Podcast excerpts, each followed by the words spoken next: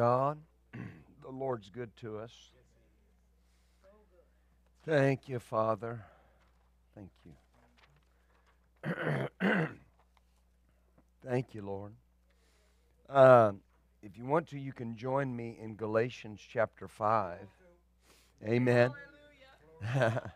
And the Lord, of course, said the five things that he said to Pastor Michelle concerning what we needed to do in the year coming up. And the first one was that we needed to, it was going to require the walk of faith. And she was teaching today, and the Lord had said that in the time coming up, that humility and the love walk were going to be crucial. Is that how he said it, honey? Vital. Humility and the love walk were going to be vital. And develop in humility and the love walk. And the Lord said something to me a few weeks ago in healing school, and I've been teaching on it quite frequently. And he made this statement. He said, when you're dealing with a natural truth, you have to turn to a higher truth. And this is not what I'm teaching on, but he said, when you get a report from the doctor, when you get a report, a financial report, whatever it may be, that is the truth. Now, a lot of people will say, well, no, it's not true. It is. It's true in the natural. If you go to the doctor and the doctor says, look, we found this in your body, that's a natural truth. You understand? Here's where a lot of people get their faith shipwrecked, is they want to immediately call the doctor wrong, and the doctor's just giving you the facts. Right? See, I've got to turn to a higher truth. I've got to turn to a greater truth. The greater truth in that instance is I'm healed. Jesus carried my sicknesses and bore my diseases to the cross. Is that right? And paid the price for them. That's the higher truth. That's the greater truth. If you spend time, if you spend too much time just trying to deny the lower truth, you'll never get into the higher truth. Faith is not denial. Faith is not denying something. Faith is believing something. Well, I don't believe what the doctor said. Well, what do you believe? Because it's not enough just to not believe what the doctor said. What do you believe? Amen. That's a good place to say, I believe God. Right? See, what do you believe? Because somebody will say, well, I've had people come to me and say, well, I went to the doctor and the doctor said this, but I don't believe it. Well, what do you believe?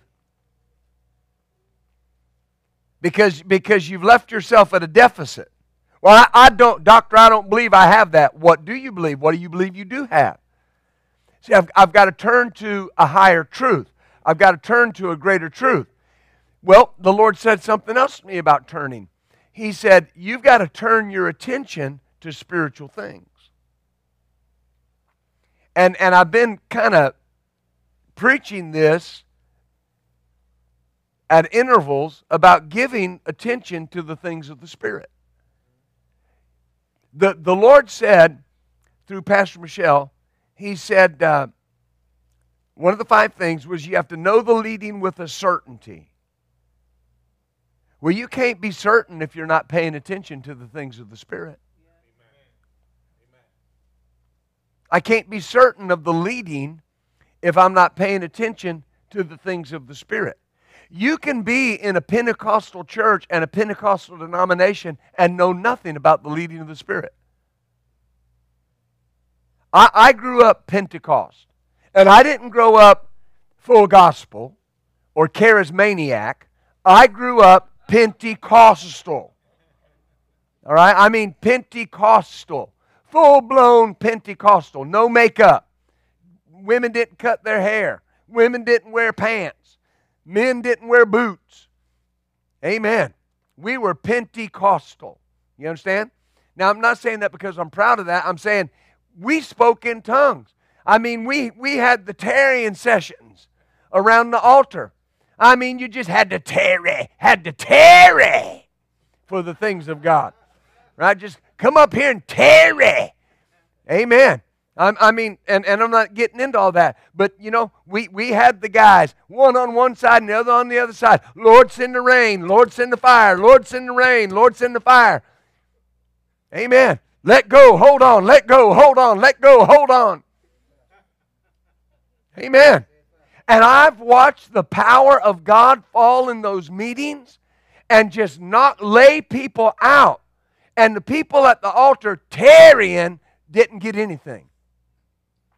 They walked out of there without the evidence of the Holy Ghost. Because we were big on tongues and speaking in tongues, but we were not big on spiritual things. We stopped there. You following me? Amen. I mean, they would argue with you about whether it was Holy Spirit or Holy Ghost. There's one lady, now I'm not being ugly like this, but I mean, listen, she could have whooped any man in that church. And she was adamant. Adamant. Bless God, we're Pentecost. It's the Holy Ghost. Don't damp him down by calling him the Holy Spirit. He's the Holy Ghost. And I thought, well, dear Lord, I mean, I guess people in the Bible didn't know what they were talking about, I guess. But here's my point. We were big on we're going to speak in tongues. But as far as things of the Spirit went, things of the Spirit, there was no attention given to it. Amen. The Lord said to me, the things of the Spirit have to dominate the thinking. He said for them to dominate, proper attention must be given to them. And when the focus becomes the things of the Spirit, wisdom and understanding will begin to flow. And he went on to say, there cannot be an increase of spiritual activity without an increase of attention given to the things of the Spirit. No increase of spiritual activity without an increase of attention to things given to the Spirit. And so, I'm not going to recap a whole lot. You can get on YouTube or the Roku channel or go back on previous podcasts and find. I think I have part 1 and 2 of this on online available. But I talked a lot in there from the book of Acts and the spiritual activity that was going on in the church. One instance, you don't have to go there. You can write it down if you want. Acts chapter 12, verse 1 through 5. And it says that Herod, that he reached out and he vexed certain of the church. And he killed James, the brother of John, with the sword. And because he saw that it pleased the people, he took Peter, intending to execute him on the next morning. Would have been Easter morning. But it says this. Watch, it says this. But prayer was made without ceasing for him. Prayer was made without ceasing for him. And it goes through the whole story about how he was asleep in prison and the angel of the Lord came in, walked through the first 2 gates, walked by 4 or 5 guards, came in the prison cell, smote Peter on the side and said, "Rise, let's go." Remember? And Peter went through the first gate and the second gate, and when he got out in the street, he said, "Wow, that must have been an angel." But it says he went to the house of John Mark's mother. And watch, they were praying. So very often in that story, we focus on the angel that showed up in the prison cell. What preceded that and what caused that? Prayer without ceasing. Spiritual activity. Spiritual activity. Amen. Do you see that? The church is a spiritual vehicle. We're people of the Spirit. We're told to walk in the Spirit. We're told to live in the Spirit. Is that right? We're told to love by the Spirit, to speak by the Spirit. Now that's talking about not just the Holy Ghost, but our reborn human spirit. I've got to turn my attention to the things of the Spirit. Galatians chapter 5, verse 22 is where we want to begin. I don't plan to be before you long, but long enough to get this to you. Amen. Tell your neighbor, I'm glad I came to church tonight. The things of the Spirit. I think that very often in the church, we have a different set of parameters for what spiritual is than what the Bible says. As I read through the book of Acts, a lot of times I don't know that if I held some parts of the church today up to the book of Acts, if I would recognize it. And it's not because the church is weak or powerless. It's when you read through the book of Acts, and I'm always hearing people say, we need to get back to the ways of the early church. Listen, we're growing, we're maturing. We're over 2,000 years old as the church of the Lord Jesus Christ in the earth. We should have, if I can say this, you bear with me, we should have lapped them in some areas by now.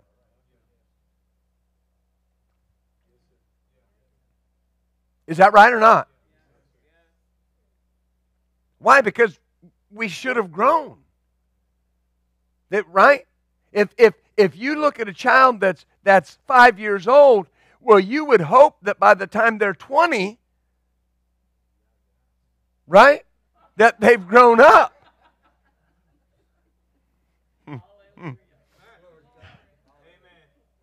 So what I'm saying is it's not trying to get back. It's trying to say, okay, their focus was spiritual things. And if I focus on spiritual things, those same events, those same things will occur. And I'm not just talking about the signs and wonders. I'm talking about the growth, the people getting saved, the lives being changed. That was because they were spiritual. We look at Peter preaching the message on the day of Pentecost and how 3,000 people were born again. Where did that message come from? That message came from the spiritual activity that was occurring in the upper room. They were all together in the upper room, and the Bible says in Acts chapter 1 that the 120 were gathered together there with the apostles and the women, and they were all praying in one accord. Praying.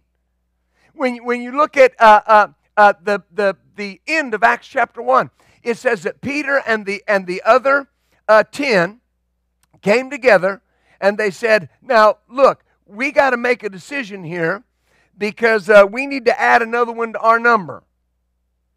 Because Judas gave up his position, right? Now, I've heard people say, that's when the church started getting in trouble. They started voting. Have you ever read the Bible? The book of Acts chapter 1 says that they gave lots, sacred lots, and that when they took lots, they prayed and said, Lord, which of these two do you want to be in this position? And they cast their lot that they had prayed over, and the lot fell on Matthias. And I've heard people I respect greatly, that I have great honor for, say, well, you knew that wasn't, that it should have been Paul. It wasn't supposed to be Matthias, because you never hear a Matthias again. Can I ask you a question? When do you hear a Thaddeus again? Or Bartholomew? Or Simon the Zealot? How about Thomas? We have no record other than history about what any of them did. My point is, how do we know they made the right decision? They made it out of spiritual activity. They prayed about it. Amen. Galatians 5 and 22. You know these verses, but let's look at it. Galatians 5, 22. I just want to read the first line. But the fruit of the Spirit is love. The fruit of the Spirit is love. Now, there's others mentioned, but notice the very first one. The very first fruit of the Spirit is love. Now, the Holy Spirit authored the Bible, and nothing is there by happenstance. The Holy Spirit put love first. The fruit of the reborn human spirit is love. The very first thing that Romans 5:5 says that the love of God has been shed abroad in our hearts by the Holy Spirit that has been given to us. Well, when was the Holy Spirit given to you? When you were born again. So what accompanied the giving of the Holy Spirit? Love. God's love. Is that right? And the Greek says that God's love still floods your heart by the agency of the Holy Spirit. So what that means is I have an ever-flowing supply of the God kind of love in my heart at my disposal whenever I want it. Amen. The very first fruit, and notice, of the Spirit is love. So we get an indication here from the very beginning that spiritual people walk in love. That love is a spiritual activity. Let me come over here where they're listening. Love is a spiritual activity. We get an indication that spiritual people walk in love. That love is spiritual activity. So every day, do we or do we not have an opportunity to turn our attention to that spiritual thing called love? Amen. Now, I'm not going to talk about being offended and all the things we normally talk about. I just want to show you tonight that love is a spiritual attribute. Amen. The very first fruit of the Spirit is love. Amen. How I respond determines what has my attention. Love has to grab and hold our attention. Love, God's love in us. Pastor Michelle spoke about that today. Love, God's love in us. And we're not going to go there tonight, but went down through that list and said it's not touchy. It's not fretful. It's not vainglorious. It's not prideful. It's not haughty. It prefers the other person. Love is spiritual activity. I've got to turn my attention to it. If you don't turn your attention to love, love never has your attention. Amen. And we're not just talking about when people have done you wrong. It's you've got to walk in the flow of love. Faith works by love. That's what the Scripture says. Galatians 5:7 says, faith works by love. Faith worketh by. That preposition by. It means the channel, the means of faith working, of faith being energized. One translation, I believe it's the Weiss Bible, says faith comes to its full manifestation by love. So here's the thing. A lot of times people talk about, I just need to build my faith. How does that faith you're building come to full expression? By love. Remember what James said? He said, if a brother comes in and he's naked or destitute of his daily needs, and you say to your brother, you say a good confession over him, a good faith-filled confession, my brother, be blessed, be clothed, and be warm. And nevertheless, you don't give him those things that he needs. How does the love of God dwell in you? What was the context? Faith and works. You can tell that, brother, I got faith that God's going to meet your needs. I got faith that God's going to do this for you. Right? Now go on. I got faith for you. He says love will cause you to do something. I might not can meet all of his needs, But I can help him so if love has my attention.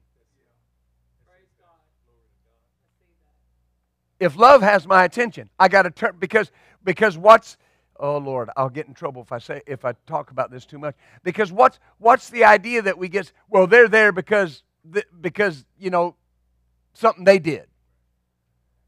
Well, I know they're irresponsible. So what does that have to do with love? Now, I'm not saying you just throw money away to people. All right? I've put people out of my house before because they wouldn't live right.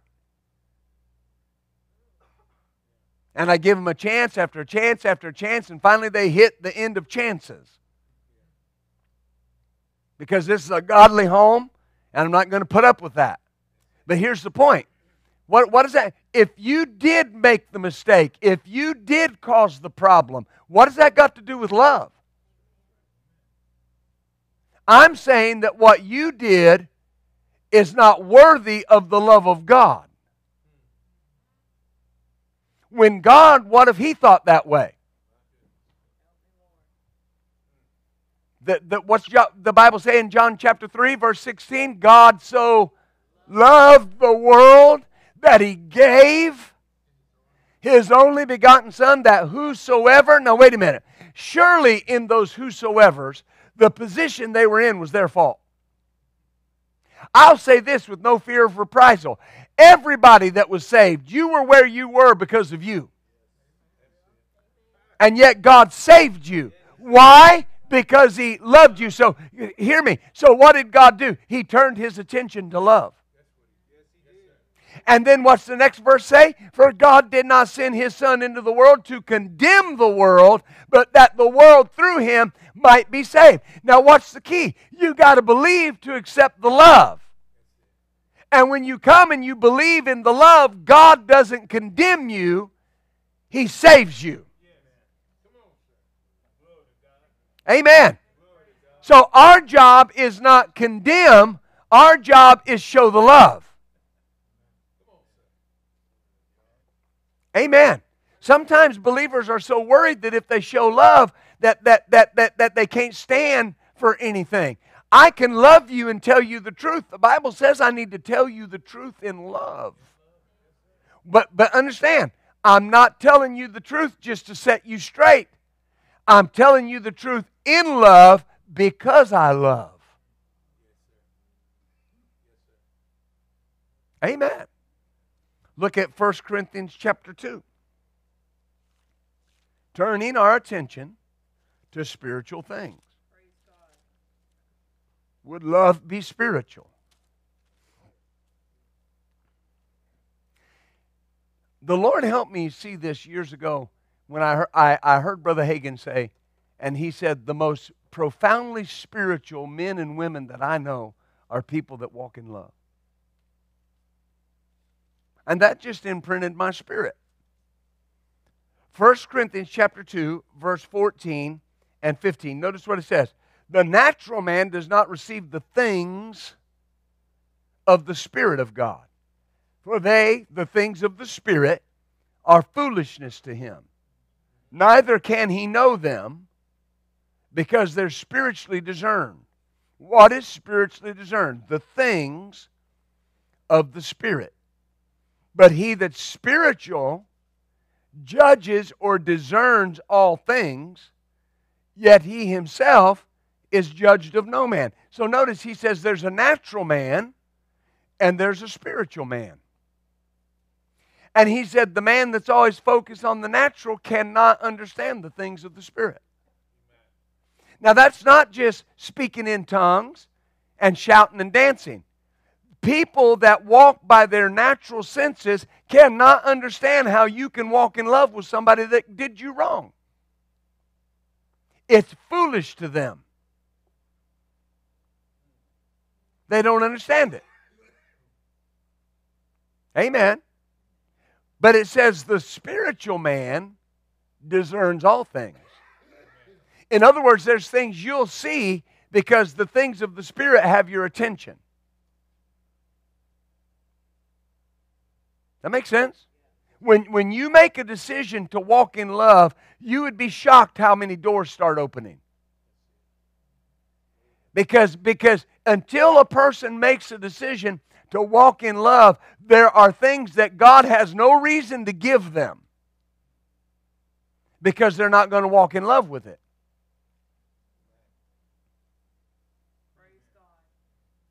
Right? This is so important. You know, I've known people before, I've known men and women before that wanted a church. They wanted to pastor. I'm called to pastor. And they wouldn't walk in love. Well, God's not going to give you people that you won't love.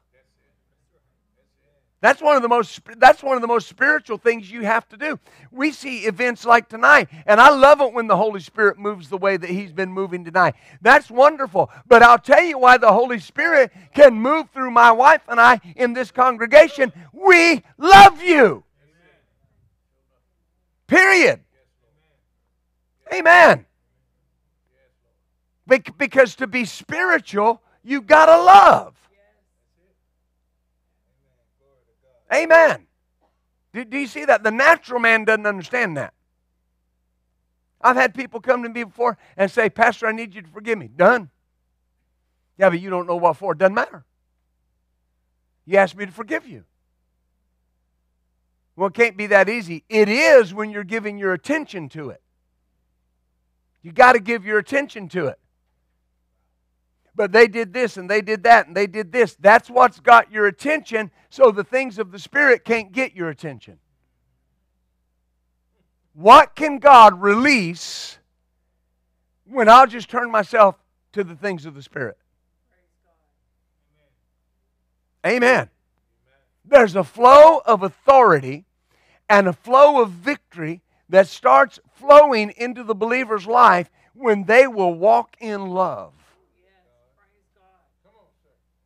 Because when I walk, listen, one of the reasons, see, we quote this scripture, and it says, Jesus said this. He said, the prince of this world is coming, and he has nothing in me.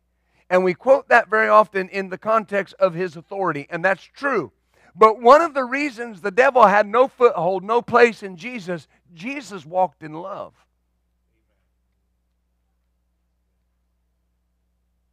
You know, we see him calling people hypocrites, whitewashed tombs, and we think that, you know, that Jesus was being hard and mean. He was walking in love. What were the hypocrites doing? He said this, he said this, he said, you're hypocrites. He said, you will go halfway across the world to make one disciple, and when you make him a disciple, he's twice the child of hell that you are. Because you're bad-mouthing all these people. You're a hypocrite. And he said, the prostitutes and the thieves are all going into the kingdom before you. Why? You won't love. What did Jesus reprimand the people at Simon's house for when the woman that we know was Mary came in and broke that alabaster box over Jesus and began to anoint him and wash his feet with the hairs of her head and the tears that were in her eyes? And Simon sitting there thought it. He didn't say it. He thought it. If he knew what kind of woman this was, he wouldn't live. If he was a prophet, he would know. Right? And remember what Jesus said? He said, what do you think, Simon? And remember he went through the story about the people that owed and were forgiven. He said, who's going to love that man the most? He said, well, I reckon the one that was forgiven the most. And Jesus said, you've rightly discerned. And then he pointed to the woman, and he said, because she's been forgiven of so much, that's why she's willing to do this. And he said, I'm telling you that everywhere she goes in the world, this event is going to be spoken of as a memorial to her. Simon was what the woman was. Jesus' focus was what the woman was doing. Repenting. Love. Do you understand? Amen. Hallelujah. The spiritual man is responding spiritually because his focus is spiritual things. See, there are people that think, you know, to be spiritual, you can't ever watch TV. You can't ever watch a football game. Well, granted, you got to watch what you watch on TV. But spiritual people have no problem with watching what they watch on TV. I have no problem not watching people curse. I'm spiritual. It violates my spirit. I have no problem not watching pornography. It violates my spirit. I've had people say, Pastor, how do I quit watching pornography? Get saved. Get saved. Just get born again. I'm serious. Start turning your attention to the things of the Spirit. You can, I don't know, Lord, why am I saying, I don't know why, but you can put every guard on that computer. You can hook it up with your wife's email. You can do whatever you want to do. But here's the issue. If you don't start turning yourself to spiritual things, and what is it? When you love your wife more than you love the flesh, you won't look at pornography.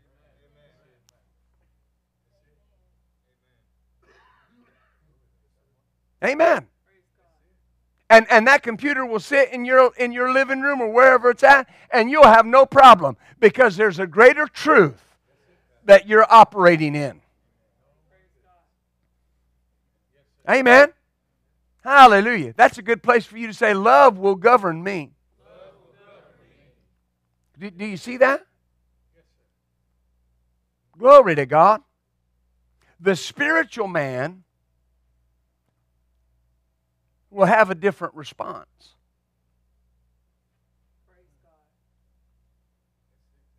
The spiritual man will have a different response when they're done wrong.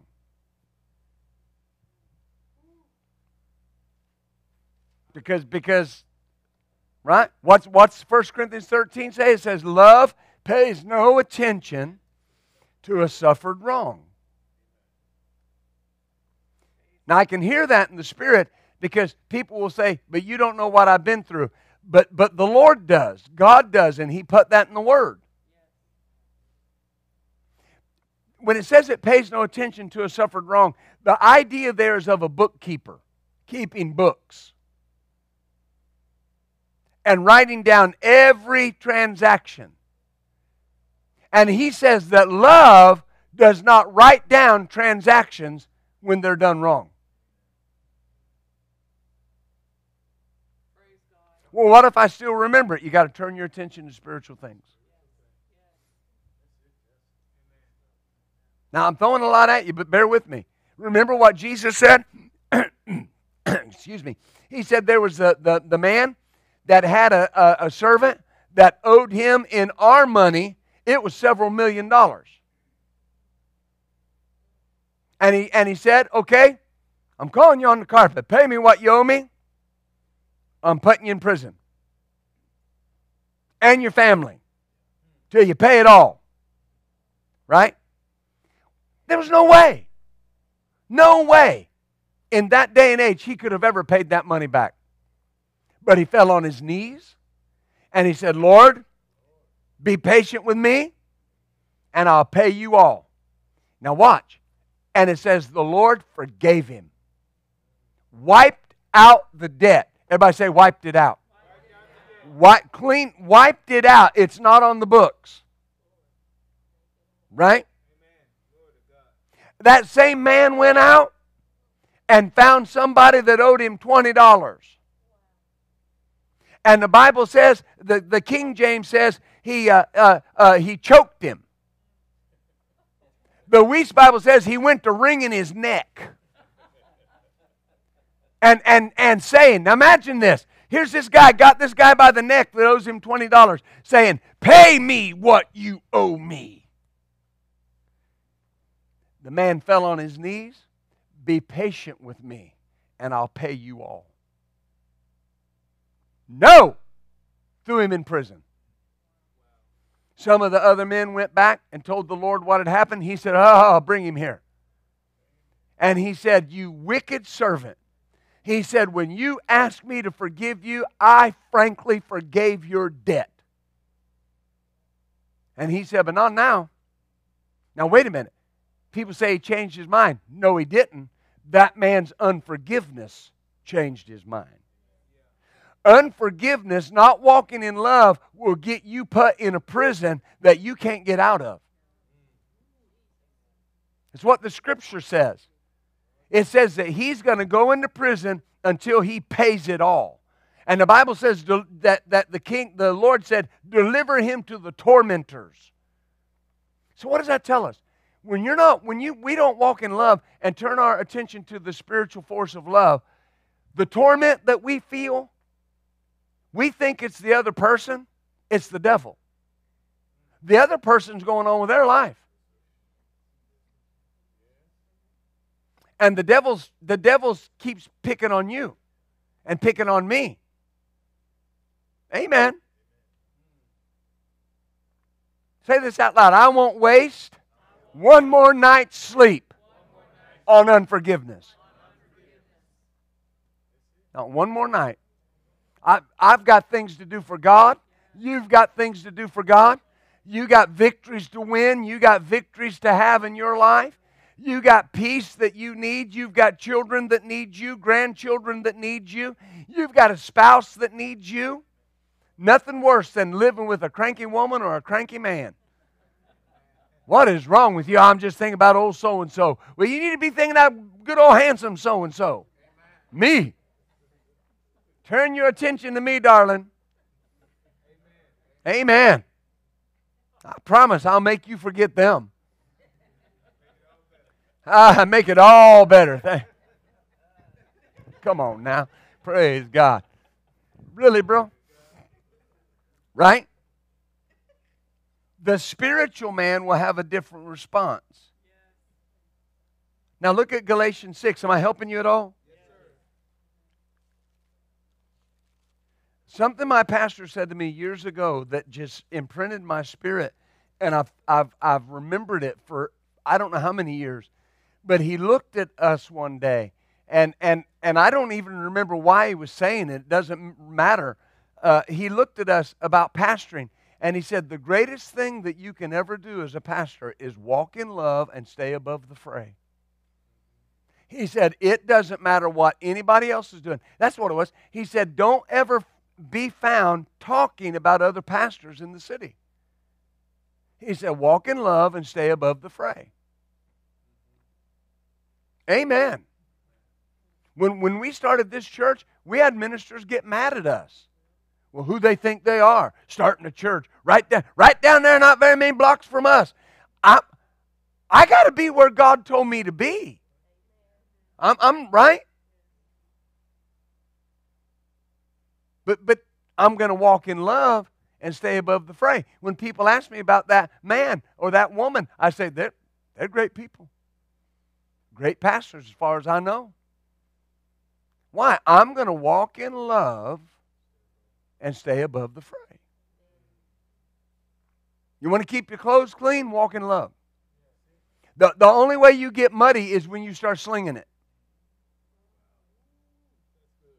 Right? And that's with everybody. That means we don't talk about our neighbors. We don't run them down because they got a bad yard or right? Or their drainage drains into my yard. And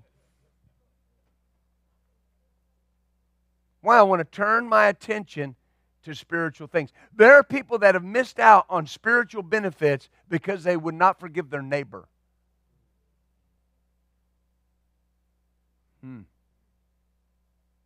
Amen. Did you find Galatians 6:1? Brethren. Now notice, who's he writing to? The brethren. That would be us. Right? If a man is overtaken in a fault. Now watch this phrase. You that are spiritual. Now what's it saying? There's some that aren't. But if you're spiritual, what do? Restore such a one in the spirit of meekness. Now watch. Considering yourself. Lest you be tempted. When the word talks about a man being overtaken in a fault, it literally means this, that if a man got up in the morning, he didn't intend to do this. This wasn't premeditated. He found himself tripped up and entangled in something. And notice what it says. It's basically saying this. If you find out about it, if you're spiritual, restore him. Do what? Restore him. Is that right? Tell your neighbor, say, neighbor, if you fall, I'm going to restore you. Tell him again, say, I mean it. If you fall, I'm going to restore you. It's important. People have to know that the people that they come and they congregate with and that they call their spiritual family and that they call their brothers and sisters, they have to know that restoration is available. Amen. That word, when it says restore, it means to set right. And it literally carries the idea of setting a bone. In other words, this person fell and they knocked a bone out of joint and they come to you and you don't go, serves you right. You shouldn't have been out there running with them you was running with. Right? What do? We take them in, we set the bone. And watch, how do we set it? Quietly, gently, in meekness. What is meekness? Humility. Why do we help others in humility? Number one, I have been where they're at.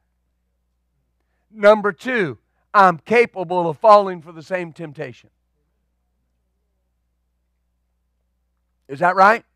And how do I do that? In meekness. What is haughtiness? Remember Pastor Michelle was talking haughtiness of eyes, and the Bible says love is not haughty. So love doesn't look at somebody in a problem and go, I can tell you why you're there.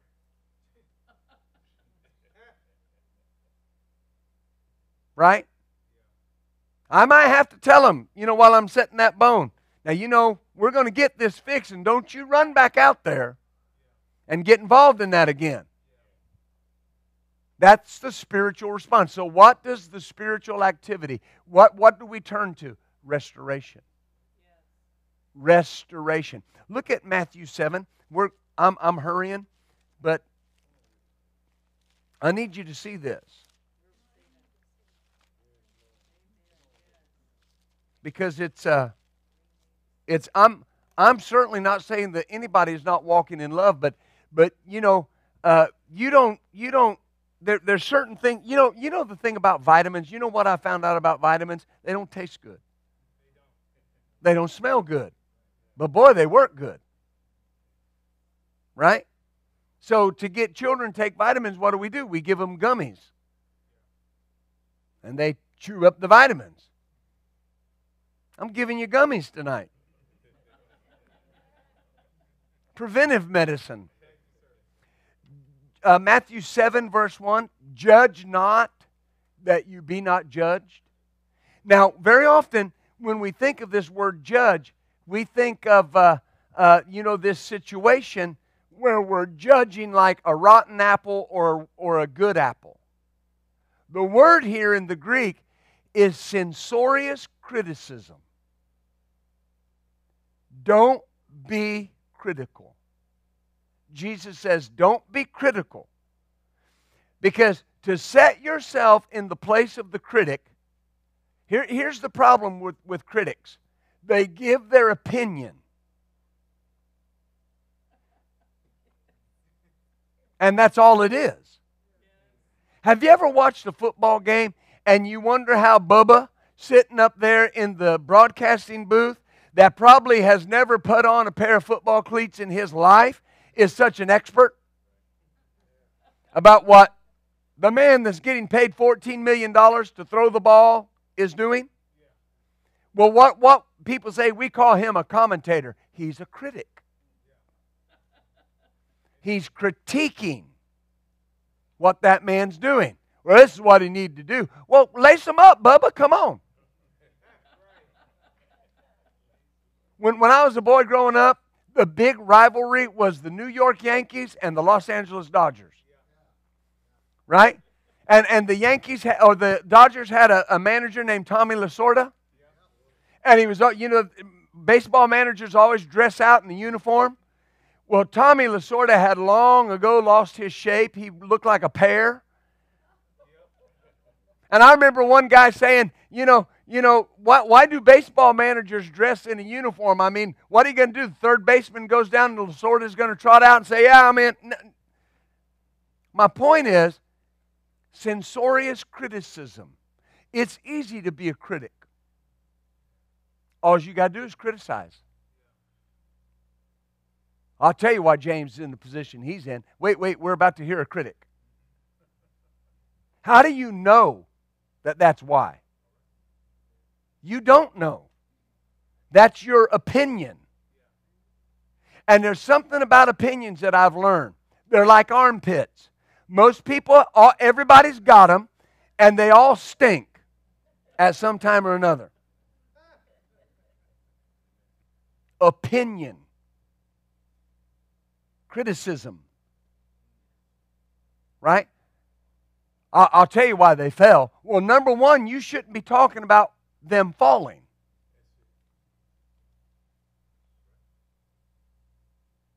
That's called gossip. And if I love somebody, I don't talk about it.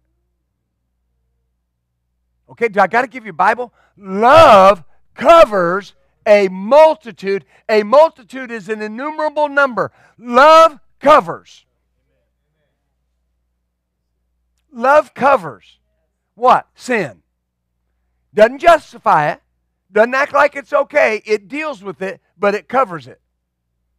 Is that right or wrong? If you make a mistake and you come to me and you say, Pastor, I failed in this area or I did whatever, okay, well, let's pray. Did you pray? Did you ask God to forgive you? Yes, I did. Well, I forgive you. Well, then what are you going to say to everybody else? Nothing. What happened? If I forgave it, I have to forget it. That's what love does. Forgiving is forgetting. What did the man do when he forgave the debt? Forgot it. That man that owed him millions of dollars walked out of his presence debt-free. Am I helping you? I don't want to enter into this criticism. It's censorious criticism. Why? He said, with the same criticism you criticize with, that's how people are going to look at you. And an even deeper meaning is that's how the Father's going to have to deal with you. Ever how you deal with other people is how the Father's got to deal with you. Because he can't use a different bar of judgment than I use. If I won't forgive you, now these are the words of Jesus, and you do whatever you want to do with what Jesus said. But Jesus said, if you do not from the heart forgive your brother, your heavenly Father won't forgive you. He didn't say couldn't, he said wouldn't. So what does that mean? That means there's things God would like to do for people, but He can't because they won't forgive. Yeah, but I just can't forgive them for what they did. You can start. You can start it by faith. Doesn't mean you got to hang out with them. Got to be buddies. Y'all come over, I'm having a barbecue. No. Because I forgive you don't mean I'm going to go fish crappie with you. Right? Am I helping you? Galatians 6:1, he said, restore them. Restore them. And I like this. The Greek says, very gently. Very gently. Tell you what, I'm just going to snatch them up. That's not gentle.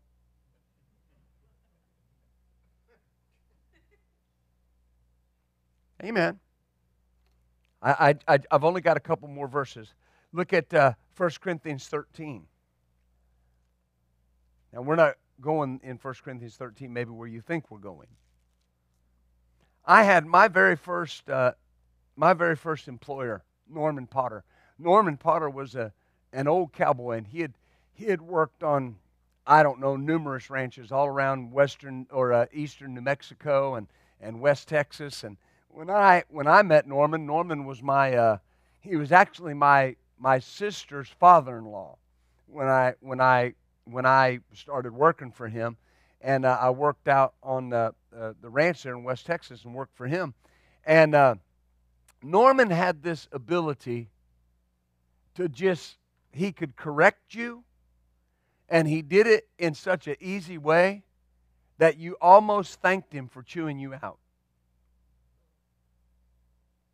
And I mean, you knew you got a chewing, but it was kind.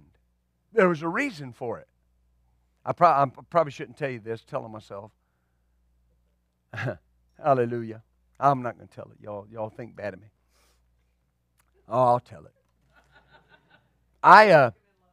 it. My parents pastored a church in Clayton, New Mexico. Now, I'm a kid, and so me and my buddies, we decided we'd take up smoking. Don't judge.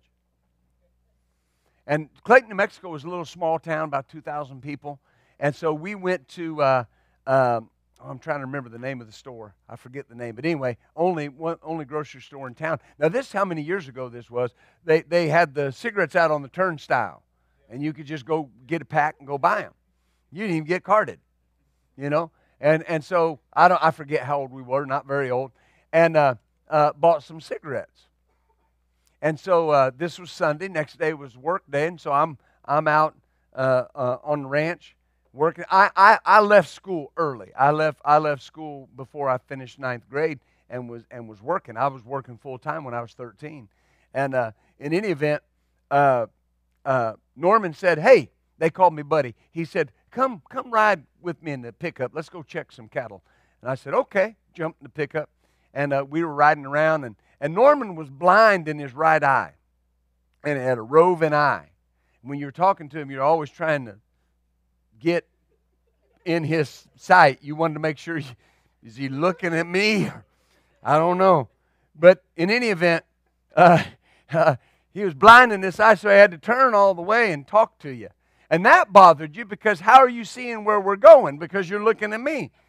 And so, anyway, he stopped and he turned and looked at me and he said, "So when did you take up smoking?" I just looked at him. He said, "Yeah, me and Evelyn," that was his wife. He said, "We were walking through the grocery store yesterday and saw you and that other young man grabbing some cigarettes." I said, "Yeah, okay." And he said, "You know what I found is a good idea?" I said, "What's that?" He said, "Anything you wouldn't do in front of folks, you probably shouldn't be doing it behind their back." And you know, that just stuck with me. I don't think I ever smoked another cigarette. Why did he say that? Because he cared about me. He loved me. He wanted me to make it. Right? That doesn't sound like a real spiritual conversation, but there were other people in my life that knew I might be trying to go down that road, and they said nothing. And he had nothing to gain by talking to me. And he did it very gently. I felt like I could tell him anything. You want people that when they have a problem, that they will come and confide in you and not feel like you're going to hurt them and beat them up and be harsh to them, even though you might have to tell them the truth. My children know that I'm gonna tell you the truth. I'm going to stand for what's right. I was dealing with one of my children one time, and they said something that wasn't right. They said something that was not true. And I looked at them, and I said, in love, I said, "Now that's a lie. And you remember what I told you was going to happen when you told a lie." And they said yes, and the discipline came. Not because I was mad at them. I love them. You follow me? People need to know that they can come and talk to you. Your children need to know that they can come and talk to you. And you're not going to lose your cool and blow your top and get upset. You're going to gently fix the problem. You're going to gently deal with it. Amen. Do you see that? I've had people over the years say this. Oh, I got to hurry. I've had people over the years say this. You know, you always hear this. Well, preachers' kids are the worst. I grew up a preacher's kid, and I can tell you why people say they're the worst. You want it from the horse's mouth? You want to keep believing people don't know what they're talking about? The horse's mouth. Here's the problem. Number one, the problem is so many ministers put pressure on their children to be adults when they're 6. I don't want them to act up. It'll make me look bad. Well, now what are we dealing with? We're dealing with pride from him. 6-year-old's a 6-year-old. Amen. 5-year-old's a 5-year-old. They're going to act like they're 5. They're going to act like they're 3, whatever it is. I've had people say, when kids cry in church, does that bother you? Why would it bother me? They're crying kids. But here's the point. And so that child grows up with this hypocrisy in their life that I can't be who I am. I can't be a kid. I got to be spiritual, and I don't even know what spiritual is. Amen. Don't put your children under that pressure. Teach them to love God. Teach them to care about the things of God. But teach them you're going to make mistakes. And you're not trying to please anybody in this church but me. You want to do what I want you to do. Right? And what God wants you to do. It's so important. Amen. 1 Corinthians 13, verse 1. We'll hurry.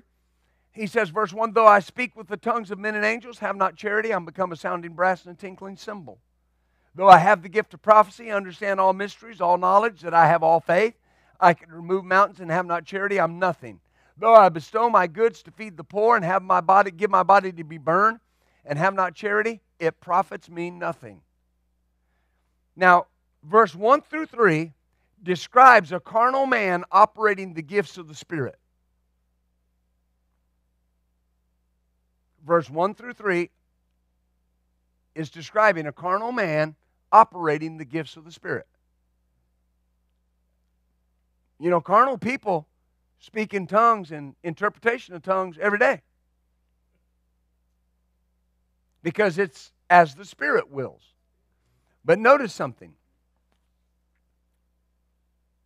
His attention is not on the spiritual thing, which is love.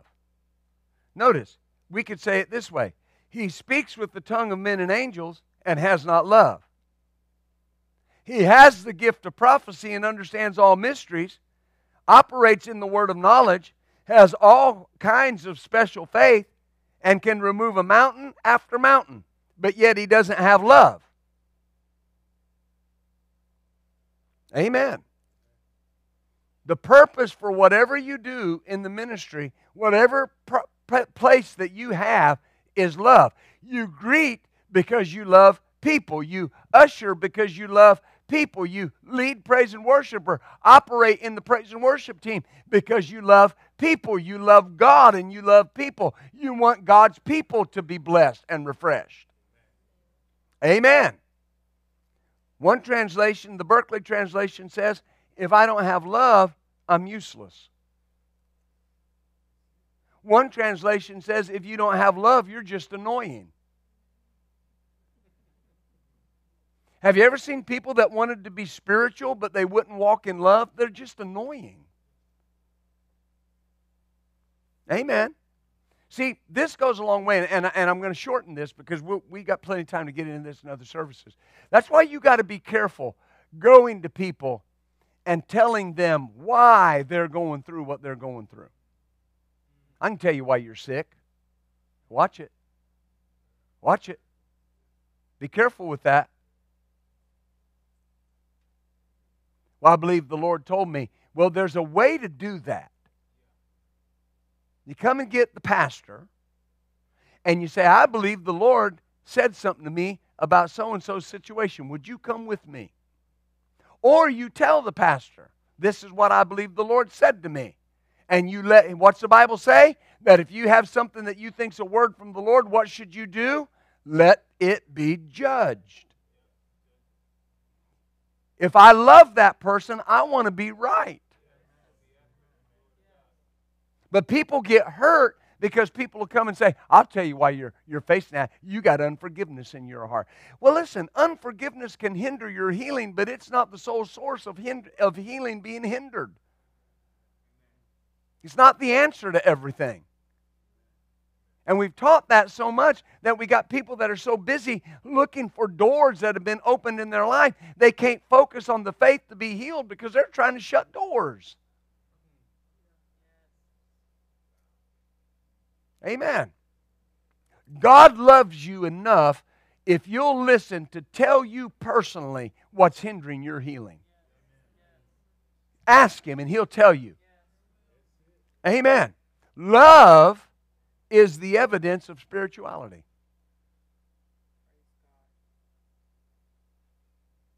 Love is the evidence of spirituality. Not speaking in tongues. Not laying hands on the sick. Listen, I've known people over my life that had tremendous healing ministries and were meaner than mean. Hard on people. Unforgiving. But yet the anointing would show up and people would get healed by the droves. But that person wasn't spiritual. They spent no time praying. They spent no time seeking God. They spent no time in the Word. They showed up and preached and waited on the anointing. And that anointing would show up. But why would that anointing show up? Because there were people there that needed something from God. And God answered their prayer and gave them what they needed, even though He had to use that individual to do it. Because why? God loves people. And what's the Bible say that we're supposed to do? Imitate our Heavenly Father. Is that right? A person who walks in love has been giving their attention to spiritual things.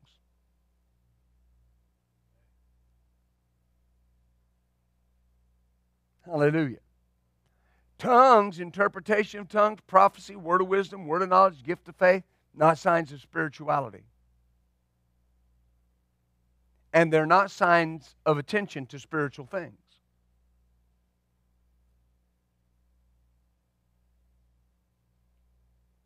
Love's the sign.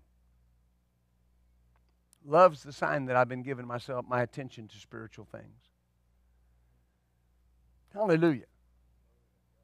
And we see that over and over again. I remember one time, I'll share a couple this story with you and then I'll be done.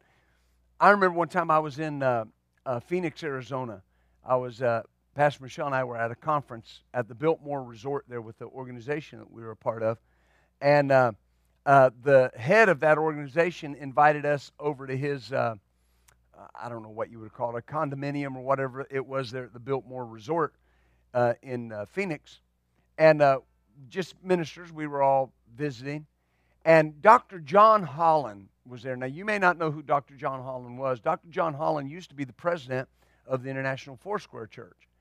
And he had come up under Amy Semple McPherson and was just a wonderful man of God, was a contemporary with Dr. Jack Hayford and just a wonderful man of God. And he was in his declining years at that time. He passed away not too long after this. And he had pastored tremendous churches all over America and had been the president of that organization. And I was there that night, and I noticed that he was sitting on the couch and nobody was talking to him. And so I thought, well, you know, I'm going to go talk to him because I have a question for him.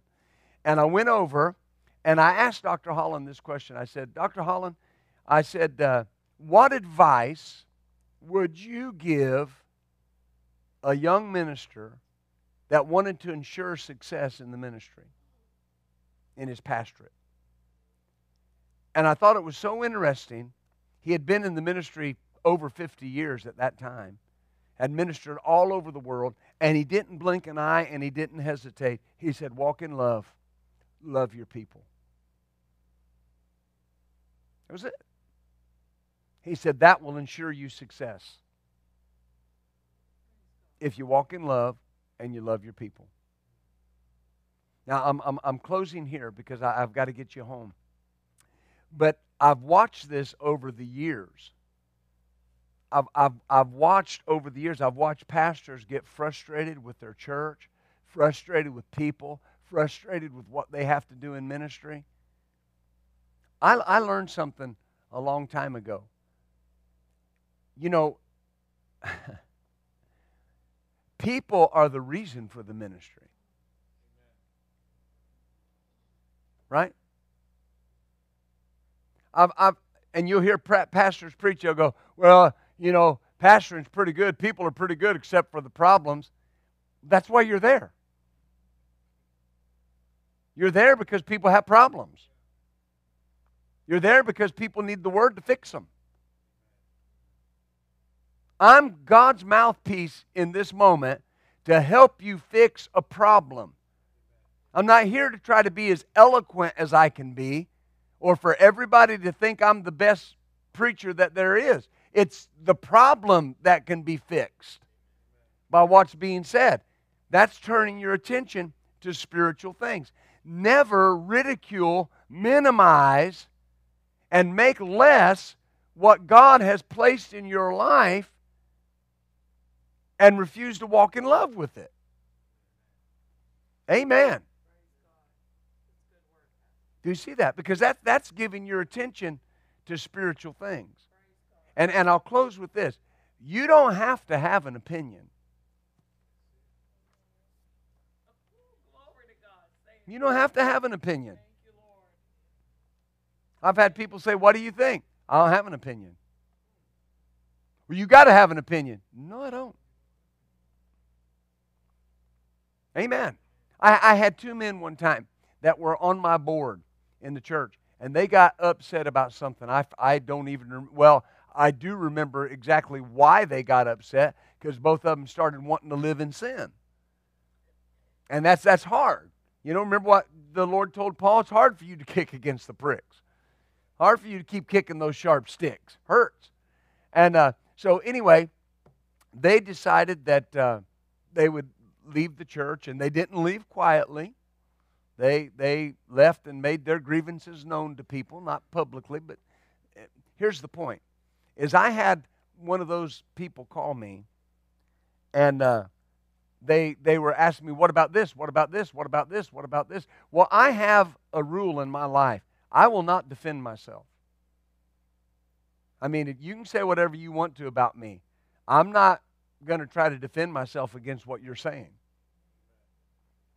I've had people, listen, I've had people call me the devil and people call me Jesus' half-brother. It's just, it is, right? I'm rubber, you're glue. Whatever you say, bounce off me, sticks on you. And that's my mindset. And so I won't defend myself. And this person was yelling at me. We were going through a challenge in our ministry. We had one car. We were in the middle of this situation where my wife, we had not taken a check for 6 months. And part of it was because these people left our church and took $3,000 a month out of our ministry. Well, at the time of the growth of our church, that was a lot of money. And so I'm walking back home because we only got one car and my wife took it to her job. So I'm walking home trying to deal with these people in love, and I got this guy on the other end of the phone yelling at me. I'm having to hold it out here. And he said, answer me, you answer me. And I said, I don't have anything to say. You have to have something to say. No, I don't. You understand? Here's my point. They're wanting to get me down there with them. I'm not going to do it. I'm not going to do it. Because somebody's got to be spiritual. Amen? That's a good place for you to say, that's me. I'm the spiritual person. Amen? Well, let's stand up tonight, shall we? I didn't intend to keep you this long. It wasn't that long, but Well, you know, I respect your time. And I know how that is, you know. The pastor will say, well, I'm winding down. And somebody will go, no, come on. And he'll preach another 30 minutes. So, glory to God. You know how that is. You'll be winded down. You hear, come on in. I'm coming. Praise God. Oh! And here I go again. All right, turn to. No, amen. Glory to you. Isn't God good? Just say this with me. Lift one hand to heaven and say, Father, my desire is to please you. My desire is to be spiritual, to walk in love, to care about others more than I care about myself. Help me, show me where I need to change. And I promise, I covenant with you, I'll change it in Jesus' name. Amen. Hallelujah. Glory to God. Well, come on, honey. Praise the Lord. Thank you, Lord. Amen. Students, of course, school tomorrow evening. There's no prayer tomorrow night. We've changed that. We're focusing on Wednesday evening and Sunday evening, so no prayer on Monday evening. But we do have school, and whether you know it or not, I'll be teaching. So you just come and find out how. Praise God. God's so good. Amen. Come on, say it with me tonight, would you? The vision of our church is to build people's faith and frame their world by the Word of God. You and I will always be world changers. God bless you. Thank you for joining us for this message. We would love to hear from you. If you have a prayer request or want to share how this message has helped you, send us an email at main@buildfaith.net. This message and many more materials are available to you free of charge, can be found at buildfaith.net or at any of our location media stores. As always, keep the switch of faith turned on and build your faith and frame your world by the Word of God.